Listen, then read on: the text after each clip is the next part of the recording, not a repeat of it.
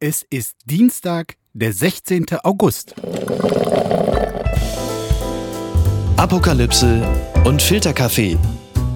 Die frisch gebrühten Schlagzeilen des Tages mit Markus Feldenkirchen und Jasmin Embarek. Einen fantastischen Dienstag miteinander. Herzlich willkommen zu Apokalypse und Filterkaffee, dem Nachrichtenmüsli am Dienstagmorgen. Auch an diesem Morgen gibt es wieder eine Menge zu besprechen, was relevant oder wenigstens skurril genug ist, um von uns seziert zu werden. Von Jasmin Mbarek, die trotz der von ihr bekanntlich gehassten Sommerzeit gerade gut gelaunt neben mir im Studio sitzt. Noch gut gelaunt, wenigstens. Guten Morgen, Jasmin. Guten Morgen, Markus. Ja, legen wir gleich los mit den wirklich wichtigen Themen und starten mit diesem hier. Nein, das glaube ich nicht. Wer hätten das bitte als erstes Thema gesetzt? Das warst doch du. Jasmin, erzähl mir nichts. Guck mal, ich habe mich so gefreut, dass wir uns heute wiedersehen, oh. weil ich dich so lange nicht gesehen habe. Und dann jetzt auch noch eine eigene Rubrik. Das kann nicht wahr sein. Ich fasse es nicht. Du hast es so gewollt. Bitteschön. Söder ist. Ich habe mich so gefreut, dass ich dir heute wieder meinen Scheiß auftischen kann, dass es wieder Söder gibt zum Beginn. Was hat er denn diesmal gemacht? Ähm, es gibt Was ja nicht nur es gibt ja nicht nur Söder auf Instagram. Sondern? Es gibt ja Söder auch auf TikTok. Es gibt einen äh, TikTok-Account, der heißt CSU auf TikTok. Ich glaube, dass Markus Söder diese Videos gar nicht freigibt von sich, aber sie existieren. Und äh, auf dem Office Echter Account oder Fake Account? Ein echter Account. Und vor ein paar Tagen scrollte ich durch meine For You-Page und dann sehe ich Markus Söder einen Walk hinlegen. Also er läuft wie ein Supermodel mhm. zu seinem Termin und unterlegt ist das mit einer Stimme, die sagt, This week a hot new bombshell enters the villa. Das ist ein TikTok-Trend. Und du musst dir vorstellen, ähm, die Sexualisierung des Ganges von Markus Söder ist natürlich was, was die Generation Z das catcht mich. Da bin, sorry, das muss ich dir jetzt mitbringen, damit du mir sagst, was du als gestandener Mann davon hältst. Er geht doch so, sagen wir mal, ähm, rustikal, ja, ja voll. Äh, breitbeinig. Ja. Äh, also an Bombshell hätte ich da jetzt nie gedacht. Es scheint ihm ja wirklich auch nichts peinlich zu sein. Und alles, was ich über soziale Medien gelernt habe, ist eigentlich bei maximalem Mut zur Peinlichkeit eigentlich ideale große Followerschaft, oder? Ja, ich, darf ich äh, eine ganz, ganz steile These aufstellen? Nachdem ich letztes Jahr Hashtag Daddy Söder auf TikTok entdeckt habe und zum Thema gemacht habe, habe ich das Gefühl, ist das nochmal anders geworden, weil vielleicht hat die CSU geschnallt, dass junge Leute Markus Söder auf ironische Weise geil finden können. Und das erklärt auch dieses Video. Ich glaube, dass sein Team ihn das gar nicht gefragt hat. Ich glaube, das ist einfach so, wir machen das und wenn es wird, können wir dem Chef sagen, guck, geht doch. Okay. CSU auf TikTok. Ja, muss man folgen. Also äh, wahrscheinlich haben sie doch irgendwie auch aus einer gewissen Not heraus diese ganze Experimentierfreude, weil es gibt neue Umfragen aus Bayern. Also ja. es sieht für Söder und die CSU für CSU-Verhältnisse gerade gar nicht so toll aus. Mehr als 50 Prozent sind mit seiner Arbeit als Ministerpräsident nicht zufrieden und die CSU kommt, jetzt halte ich fest, auf katastrophale 37 Prozent. Ja? ja, vielleicht deswegen auch dieses Video. Ich glaube, das ist ja der Macron-Effekt. Läuft Markus Söder irgendwo lang mit diesem Sound, dann wählen ihn zumindest alle jungen Leute wieder, oder nicht? Das scheint die Hoffnung zu sein. Ich muss es mir dringend anschauen. Oder ich, schick's, ich schick's dir gleich. Okay. So, und jetzt kommen wir zu einer ebenfalls neuen Rubrik, auf die ich mich allerdings wirklich ausgesprochen freue. Bitte genau hinhören. Los geht's. Das jüngste Wunder des Robert Habeck. Ja, Jasmin, es ist ja allgemein bekannt, dass die Grünen im Allgemeinen und Robert Habeck im Speziellen von uns Journalisten und Journalistinnen besonders kritisch und auch, ich sag mal, negativ behandelt werden. Und da dachte ich mir jetzt, äh, setzen wir mit dieser doch eher freundlich klingenden Rubrik mal einen kleinen Gegenimpuls. Und das jüngste Wunder des Robert Habeck ist in diesem Falle die Gasumlage. Die Gasumlage soll 2,419 Cent pro Kilowattstunde betragen. Das berichtet unter anderem der Spiegel. Ab Oktober kommt die angekündigte Umlage. Der Preis wurde von Trading Hub Europe festgelegt, einem Gemeinschaftsunternehmen der Gasfernleitungsnetzbetreiber. Und Robert Habeck musste diese Mehrbelastung für alle Gasverbraucher in seiner gewohnt gekonnten Zerknirschtheit gestern öffentlich verkünden und auch noch dafür werben. Das Ganze heißt jetzt rund 500 Euro pro Jahr kostet diese Umlage einen Haushalt, also sagen wir ein, ein Familienhaus mit einem Jahresverbrauch von 20.000 Kilowattstunden. Das scheint wohl da üblich zu sein. Auf den Gasrechnungen auftauchen wird dieser Betrag, also diese Umlage, allerdings mit Zeitverzug wahrscheinlich erst im November oder Dezember. Eine bittere Medizin sei sie, eine Zumutung für alle Gaskunden, aber eine gerechte. So Habeck zumindest. Ich meine, wir müssen das jetzt erst noch mal ganz kurz erklären. Diese Umlage gibt es zusätzlich zu den ohnehin extrem steigenden Preisen fürs Gas selbst. Es ist lediglich eine Unterstützung für die Gasversorgerfirmen, die ja jetzt zu hohen Preisen Ersatz für ausbleibende, günstigere Gasmengen aus Russland kaufen müssen. Also damit die Lieferanten selbst nicht bankrott gehen. Und die große Frage, Jasmin, wieder mal in diesen Zeiten, ist das Ganze gerecht? Ich glaube, das ist nicht gerecht, aber mit Blick darauf, auf welche Politik man sich hier einigt, nämlich dass man etwas aushält, mit Blick auf den laufenden Krieg, ist das eine Konsequenz. Gerecht oder ähm, zumutbar ist es nicht. Energiepreise sind bereits in den letzten Jahren sowieso gestiegen und es ist immer wieder eine Frage, ob sich der ärmste Teil der Gesellschaften auch ein Teil der Mittelschicht das überhaupt leisten kann. Das heißt, diese Preise werden definitiv noch ein großes Problem werden. Und ich, wenn ich daran denke, also 500 Euro mehr das ist schon für Menschen, die meinen, dass sie mit ihrem Geld gut auskommen, eine extra Belastung. Ich glaube, da werden wir uns noch viel mit beschäftigen, mhm. weil es wird einfach Menschen geben, die es nicht zahlen können. Einerseits ist es ja schon zielgenau, weil es betrifft tatsächlich nur die Gaskunden, also Leute, die mit Gas heizen. Andererseits ist es ja nun so, dass sich die wenigsten wirklich aussuchen, mit was sie heizen. Ja. Die meisten sind Mieter. Da hat irgendein Vermieter das so beschlossen. Wir haben hier eine Gastherme und das muss jetzt bezahlt werden. Das Gegenmodell wäre ja, ob diese Mehrbelastung nicht doch eine Gemeinschaftsleistung äh, sein müssen. Auch unsere, also jetzt wirklich im Handumdrehen geänderte Energiepolitik ist ja, du sagtest es, Bestandteil der deutschen Russlandpolitik, also eine Reaktion auf den Überfall auf die Ukraine und genau wie wir Waffenlieferungen jetzt als Antwort an Russland machen, genau wie das Sondervermögen von 100 Milliarden Euro für die Bundeswehr, da kann man sich schon fragen, wo ist das Sondervermögen Energiesicherheit. Also warum müssen auch sozial Unterprivilegierte diese Gasumlage zur Rettung der Gasversorgungsunternehmen zahlen? Müsste das nicht eine Gemeinschaftsaufgabe sein? Ich glaube, müsste ja. Ich würde aber dieser Bundesregierung nicht zutrauen, dass Sozialpolitik das ist, was an erster Stelle kommt. Deswegen also, würde ich auch die Rüstung. Sind äh, doch Sozialdemokraten mit in dieser Regierung? Ja gut. Und die Grüne hatten auch mal ein soziales Gewissen. Hatten sie mal, aber dann sind zu viele CDU-Wähler zu ihnen rübergerannt und dann wurde es anders. Nein, das ist natürlich ein Vorurteil, das überhaupt nicht stimmt da möchte ich mich sofort für entschuldigen. Aber diese Bundesregierung hat sich ja für einen Weg entschieden, der gesagt hat, es muss wehtun, wenn wir diese Russlandpolitik durchziehen. Und dass das meistens bei den Leuten landet, die sowieso wenige, besonders finanzielle Privilegien haben, ist irgendwie eine logische Konsequenz, befürchte ich. Also hellwach ist in diesen Tagen zumindest mal die ansonsten komplett lidierte Partei Die Linke. Ihr neuer Parteichef Martin Schirdewan heißt er. ähm, der hat jetzt zu großen Protesten im Herbst aufgerufen. Und zuvor hatte der Ostbeauftragte der Linksfraktion einen Herrn Sören Pellmann die Bürger in den ostdeutschen Ländern zu neuen Montagsdemos aufgerufen. Die Menschen sollten sich wehren, forderte Pellmann. Wir brauchen neue Montagsdemos im Osten, wie damals gegen Hartz IV. Und ich muss sagen, immer wenn ich sowas höre, ist ja auch in anderen Kontexten, ja, dieser völlige Missbrauch einer historischen Demonstration und auch den Namen dieser Demonstration, das gab es ja auch schon, also als gegen Hartz-Reform demonstriert wurde, die Pegida-Demos gegen die Flüchtlinge, jetzt auch hier die Corona-Maßnahmen. Immer hieß es Montagsdemos. Das ist sowas von absolut geschichtsvergessen und an anmaßend. Es wird ja oft über kulturelle Aneignung geredet.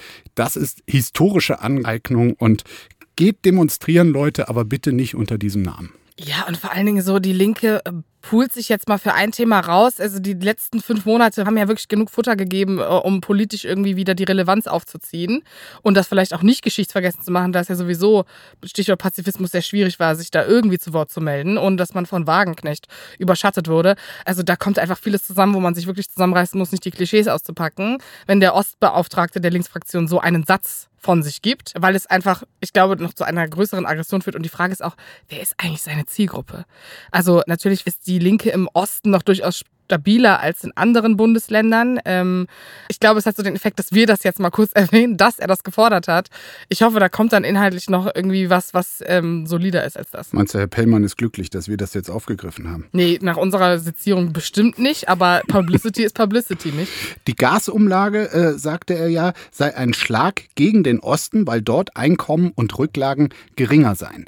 Das stimmt ja irgendwie. Ja, hat einen auch. Punkt. Nur kann man das natürlich irgendwie jede neue politische Maßnahme dann äh, zum Anlass für äh, Montagsdemonstrationen nehmen. Ja, und vor allen Dingen die Diskrepanz zwischen Ost und West ist ja prinzipiell ein Thema. Und das jetzt an so einer Sache aufzuarbeiten, ist jetzt vielleicht auch nicht der Weg, falls man das prinzipiell aufarbeiten möchte. Die Energieunternehmen RWE und Shell, die verzichten übrigens auf diese Gasumlage und du als, als glühende Anhängerin des Kapitalismus fühlst dich da wahrscheinlich bestätigt, dass es auch sehr viele tolle Unternehmen gibt. Ne?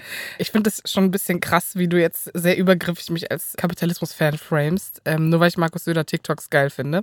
Ähm, nein, die Info hat auch gar nichts mit mir gemacht jetzt gerade. Vielleicht Okay. ist das die Antithese Naja, dadurch. Es ist so, also sie, sie haben das verkündet, also wir verzichten darauf, äh, brauchen das nicht. Äh, gleichzeitig sind das natürlich, zumindest Shell auch, Unternehmen, die jetzt äh, große Gewinne aufgrund der Krise und des Preisanstiegs für Öl etc. gemacht haben und die vielleicht, so die böse Vermutung, falls man jetzt doch nicht an das, an das rein Gute im Unternehmer glaubt, dann könnte es auch was damit zu tun haben, dass sie die drohende Übergewinnsteuer damit quasi ähm, abwenden wollen. Selbstgerechte Selbstlosigkeit, wirklich ähm, rührt mich zu Tränen.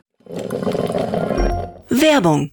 Mein heutiger Werbepartner ist Clark. Ich verbringe viel zu viel Zeit am Telefon, am Handy. Und wenn ich auf meine äh, Anzeige, was die Bildschirmzeit angeht, starre, dann starre ich entsetzt so lange darauf, dass die Bildschirmzeit noch länger wird. Was nutze ich denn eigentlich? Also bei mir so in erster Linie sind es dann doch wirklich äh, Nachrichtenseiten. Ich daddel gar nicht auf dem Handy, aber ich bin natürlich dann auch recht viel äh, zum Beispiel auf den Musikseiten. Aber meistens informiere ich mich oder ich werde informiert und bin sehr viel äh, in den Messenger-Diensten, wo mir dann Freunde und Bekannte schreiben, was ich alles wieder verpasst habe, was ich alles noch machen muss und was ich alles wieder nicht auf die Reihe gekriegt habe.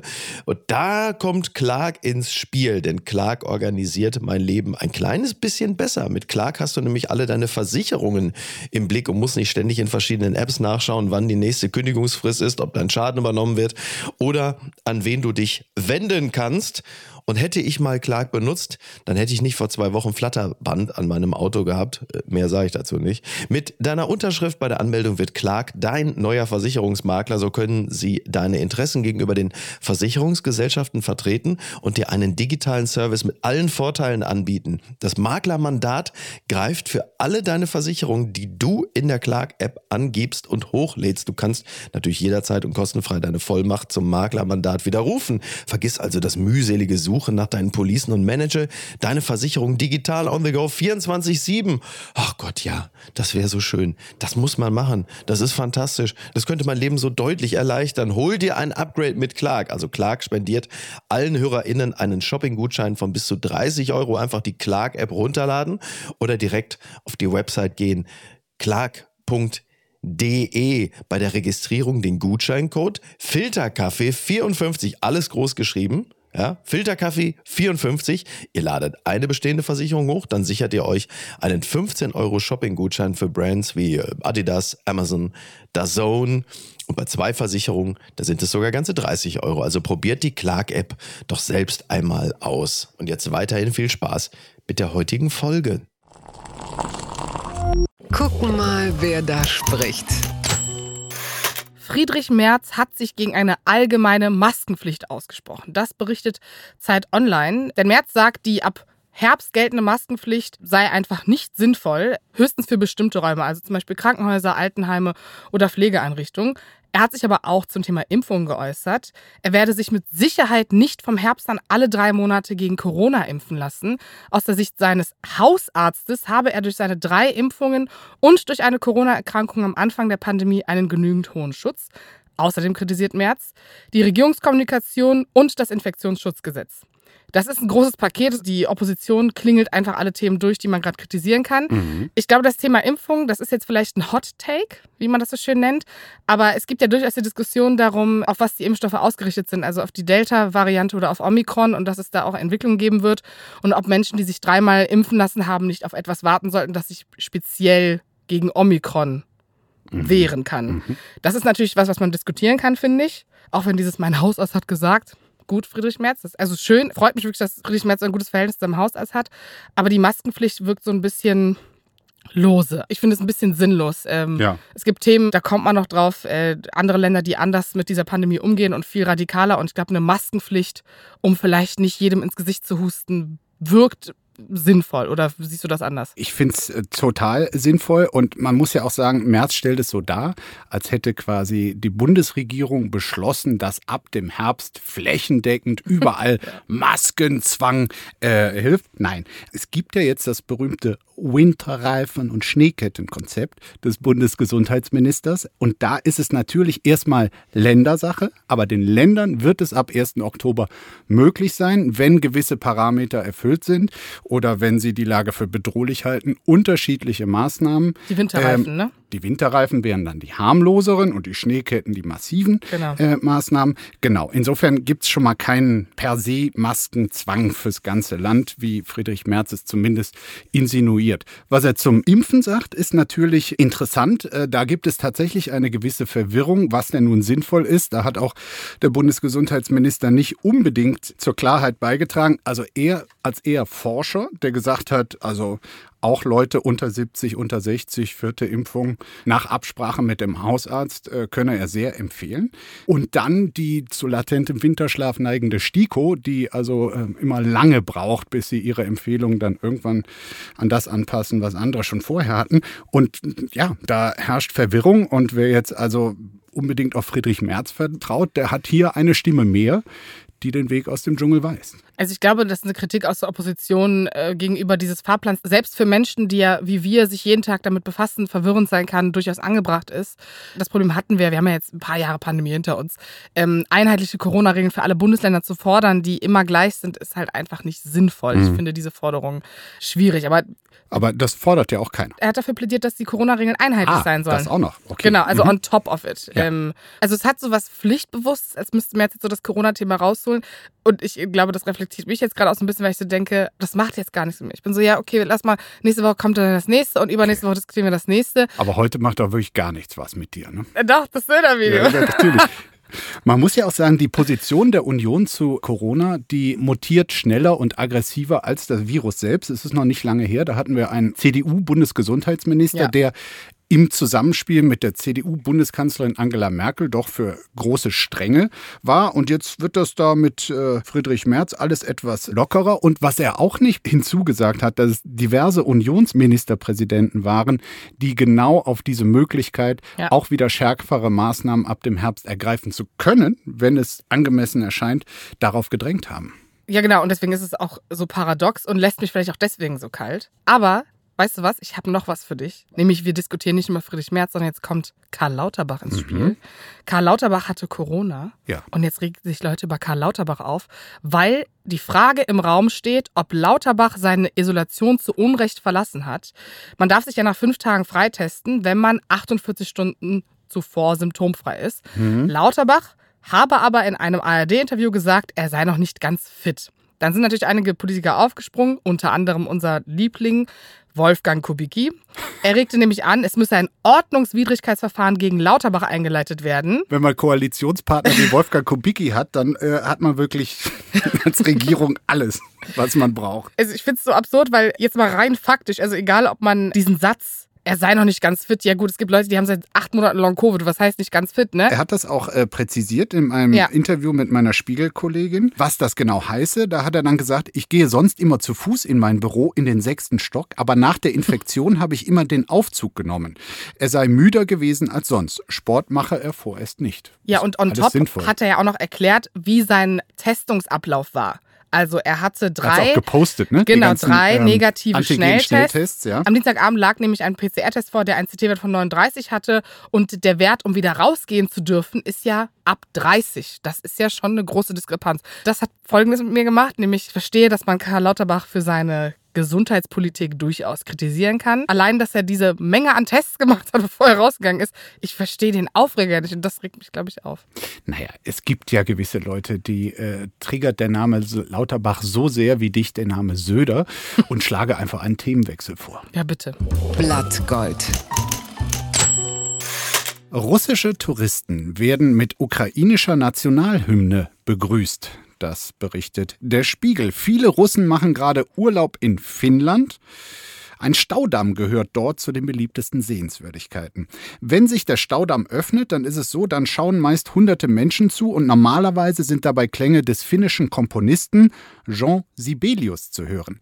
Aber seit Ende Juli beginnt die Stadt die Show mit dem Abspielen der ukrainischen Nationalhymne. Auch in der nahegelegenen Stadt La Penranta wird jeden Abend die ukrainische Nationalhymne über dem Rathaus gespielt. Das Ziel ist es, die starke Unterstützung für die Ukraine zum Ausdruck zu bringen und den Angriffskrieg zu verurteilen, sagt La Penrantas Bürgermeister Kimo Jarva. Was meinst du, was macht das mit den russischen Touristen? Ist das so eine Form von Bewusstseinsmachung, die die ins Nachdenken bringt? Oder ist es einfach so, ein, Äh, ja, auch so rein- eine gewisse selbstverliebte Symbolik? Ja, rein menschlich gesehen hoffe ich natürlich, dass das auslöst. Ist natürlich auch die Frage, ist ja eine generelle Debatte, ob man allen Russen vorwerfen kann, dass sie sich emotional nicht von diesem Thema angesprochen fühlen. Wenn sie dort als Touristen unterwegs sind, ist es natürlich, glaube ich, ein wichtiges politisches Zeichen, dass man dieses Zeichen, jetzt kommt das Zeichen? Rheinische aus mir, sorry, ey, Das ist ein Zeichen. Gutes vielleicht, Zeichen.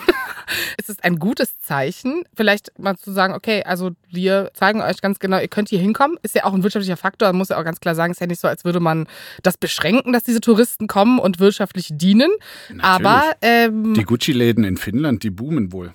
Voll. Dementsprechend ist es natürlich sehr symbolisch, aber ich glaube, eine sehr passende europäische Art zu zeigen, wie man sich solidarisiert. Mhm. Also du hast ja gesagt, das Modell könnte sein, ihr könnt gerne kommen, aber dann müsst ihr auch ukrainische Nationalhymnen, ukrainische Flaggen ertragen und dass wir über diesen Krieg komplett anders denken als ihr.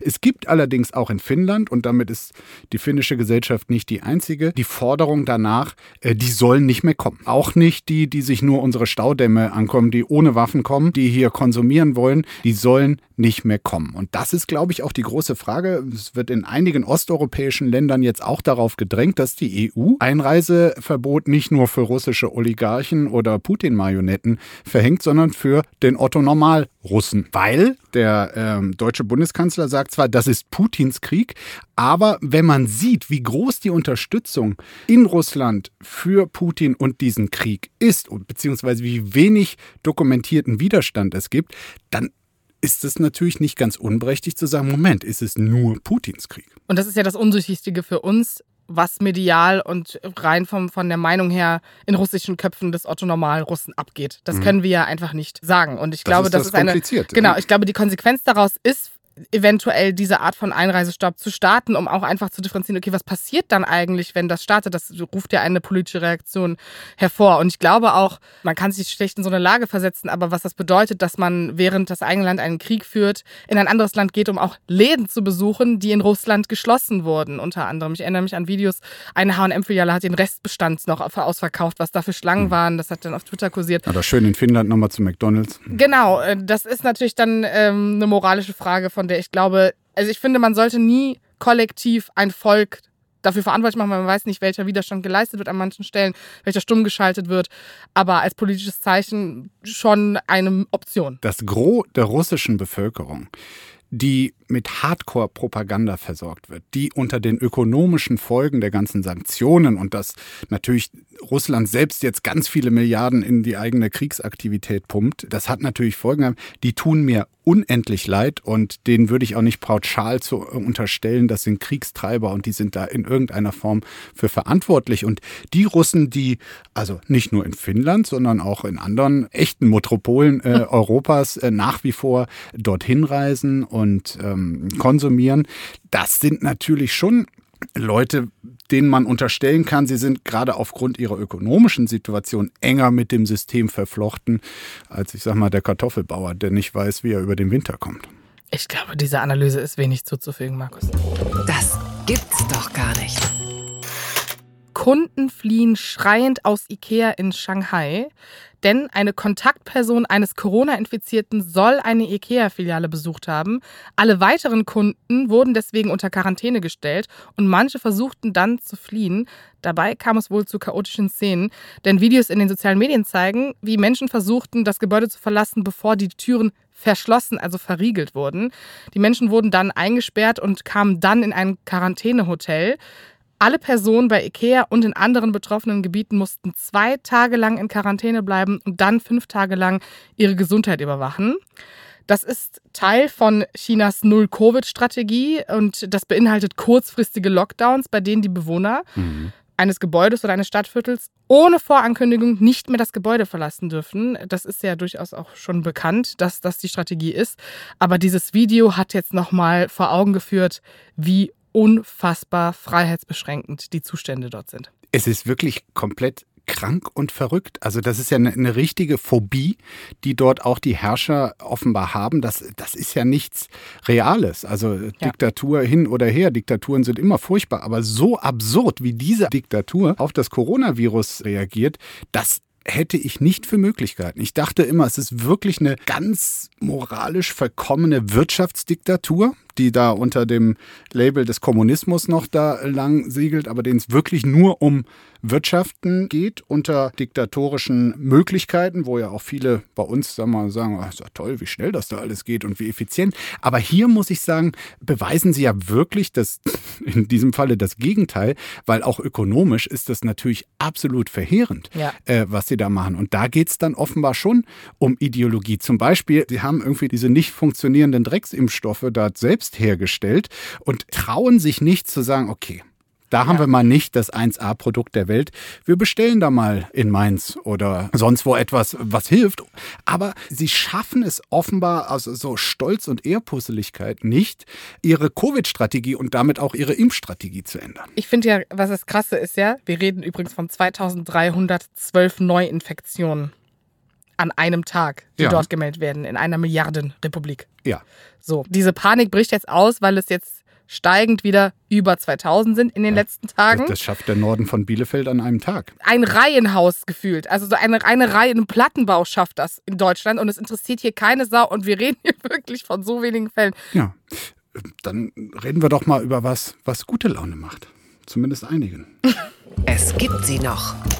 Die gute Nachricht. Kostenlose Binden und Tampons in Schottland. Das vermeldet tagesschau.de. Seit gestern gilt in Schottland der Period Products Act, das Gesetz gegen Periodenarmut. Bildungseinrichtungen müssen künftig kostenlose Periodenprodukte zur Verfügung stellen. Nach eigenen Angaben ist Schottland damit das erste Land der Welt, das die Bereitstellung von Menstruationshygieneprodukten gesetzlich vorschreibt. Das klingt für mich so plausibel, so gerecht und so vernünftig, dass ich mich eigentlich nur frage, warum ist Schottland angeblich das einzige Land? Warum gibt es das nicht auch bei uns? Ich sehe das ganz nüchtern. Ich finde, das ist überhaupt gar nicht feiernswert, sondern irgendwie was, was so, also wow, okay, 2022 und wir sind irgendwie angekommen, dass äh, Grundprodukte, die Menschen, die menstruieren, brauchen, zur Verfügung gestellt werden. Ähm, auch dieses, Deutschland gilt ja dass seit 2020 diese 7 statt 19 Prozent Mehrwertsteuer. Immerhin. Wow, ja. mhm. Äh, toll. Trotzdem kostet irgendwie eine Packung teilweise 5 Euro. Man fragt sich so, okay. Vor 2020 war das nicht so. Da gab es noch nicht mal den reduzierten Mehrwertsteuersatz.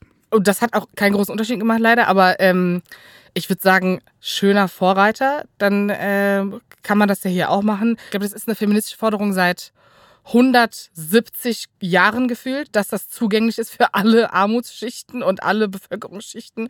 Es ist definitiv ein großes Thema, weil es ist einfach unfassbar teuer und es ist für viele nicht zugänglich. Mhm. Ähm, da hat Schottland übrigens auch, dass sie erstes in den Schulen eingeführt haben. Ich glaube, das ist ein wichtiger Ort, an dem man das beginnen kann, auch gerade in Deutschland. Vielleicht auch, weil da eine gewisse Scham hinterstecken kann oder Familien, die sich das nicht leisten können, vielleicht ihre Kinder damit entlasten. Es gibt ja auch noch weitergehende Forderungen, dass nicht nur von gewissen Einrichtungen, die sicherlich Sinn machen, äh, die Produkte abgegeben werden, sondern dass sie auch im Supermarkt ausliegen, für alle. Ja, es hat so ein bisschen was, was in so fancy Startups mit so sechsstelligen Gehältern schon die ganze Zeit gang gäbe, ist so, das kennen jetzt auch die anderen mal den fancy Flavor of ähm, normale Alltagsprodukte benutzen können, ohne sich dafür zu schämen, weil man die 5,30 Euro für eine Packung nicht hat. Toller Vorschlag. Also wie gesagt, vielleicht sprechen wir uns ja in 16 Jahren hier und dann ist das passiert in Deutschland. Das ist ja drollig. Heiße Sommer. Englands Winzer entdecken die Lust am Wein. Das berichtet Euronews. In Großbritannien ist ja auch ein heißer Sommer. Vor allem die Trauben freuen sich darüber und gedeihen wohl gut. Das heißt meistens, es kann guten Wein geben. Das ist ja absolut dein Thema, Markus, deswegen will ich hier nicht lang fackeln. Ähm, und weil diese Sommer nämlich häufiger werden, wollen Winzerinnen und Winzer in Großbritannien ihr Geschäft ausbauen. Experten wie Professor Stephen Durling von der Universität East Anglia sehen nämlich hier Chancen. Es gäbe hier Ähnlichkeiten mit dem Klima in Burgund. Die Prognosen würden zeigen, dass sich das Klima in Großbritannien zunehmend für die Produktion von stillem Rotwein eigne. Freust du dich darüber? Englischer Wein. ist so wie das Jod der Erde. Nee, also der Klimawandel macht die Welt ja in jeglicher Hinsicht schlechter. Und dass jetzt auch noch Wein aus England kommen soll, das ist, also zumindest als rudimentärer äh, Weinkenner, kann ich mir das wirklich nur schlecht vorstellen. Es kommen ganz tolle Dinge aus England, aber ich sag mal, kulinarisch ist es nun jetzt in ganz wenigen Bereichen führend. Und beim Wein würde ich jetzt spontan sagen, lasst die Finger davon. Konzentriert euch, konzentriert euch auf das, was ihr könnt. Aber gut, ich lasse mich auch überraschen. Also ich war jetzt schon überrascht, dass 15,6 Millionen Flaschen englischen Wein jetzt schon abgefüllt werden pro Jahr und dass es in diesem Jahr diese Quote sogar noch getoppt werden kann. Also auch deshalb finde ich unsere Unterredung hier so wertvoll, weil man lernt die verrücktesten Sachen. Sag mal, also gönnst du den Engländern gar nichts? Doch, doch. Ach so, okay, nee, das ist ja, also, dann freue ich mich ja. Also dann ich, ich gönne ihnen auch die Unabhängigkeit von der EU, weil seitdem sie ausgetreten sind, da blüht das Land ja auf. Das ist ja, das sind ja blühende Landschaften dort, wo jetzt auch noch Weintrauben äh, wachsen. Und was schreibt eigentlich die Bild? Fäkalalarm auf Mallorca.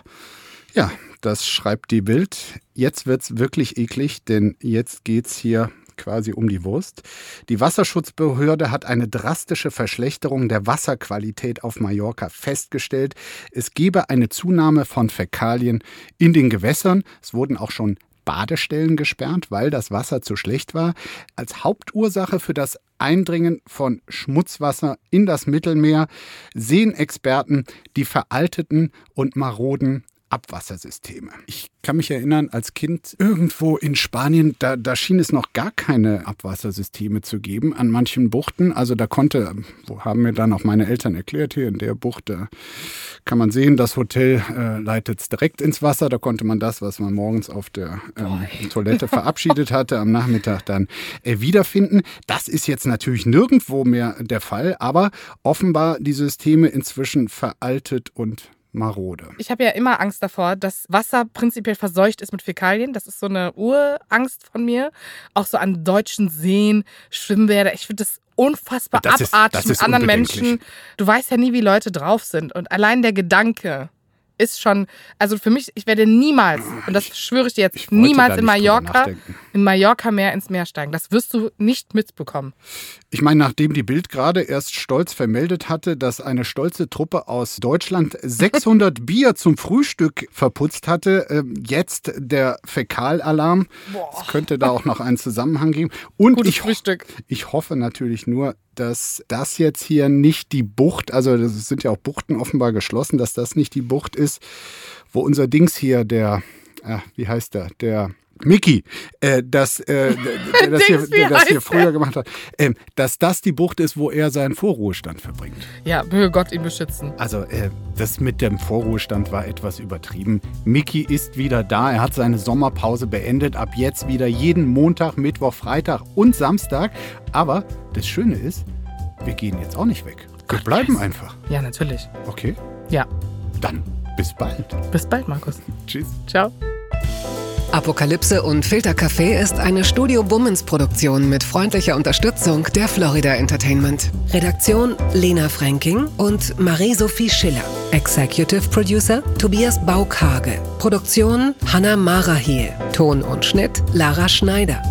Stimme der Vernunft und unerreicht gute Sprecherin der Rubriken Bettina Rust.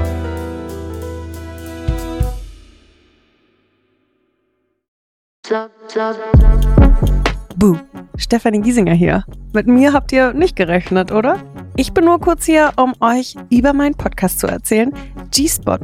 Bei dem spreche ich über alle möglichen Themen, wie zum Beispiel Sex, Feminismus, Beziehungen und auch vergangene Beziehungen. In der aktuellen Folge spreche ich mit meinem Ex-Partner Markus Butler über alles, was wir so erlebt haben, was wir vielleicht sogar bereuen, wie wir uns jetzt fühlen, wie wir Liebe sehen und was wir uns für die Zukunft wünschen. Also, falls ihr Lust habt reinzuhören, würde ich mich sehr freuen. Bis dann!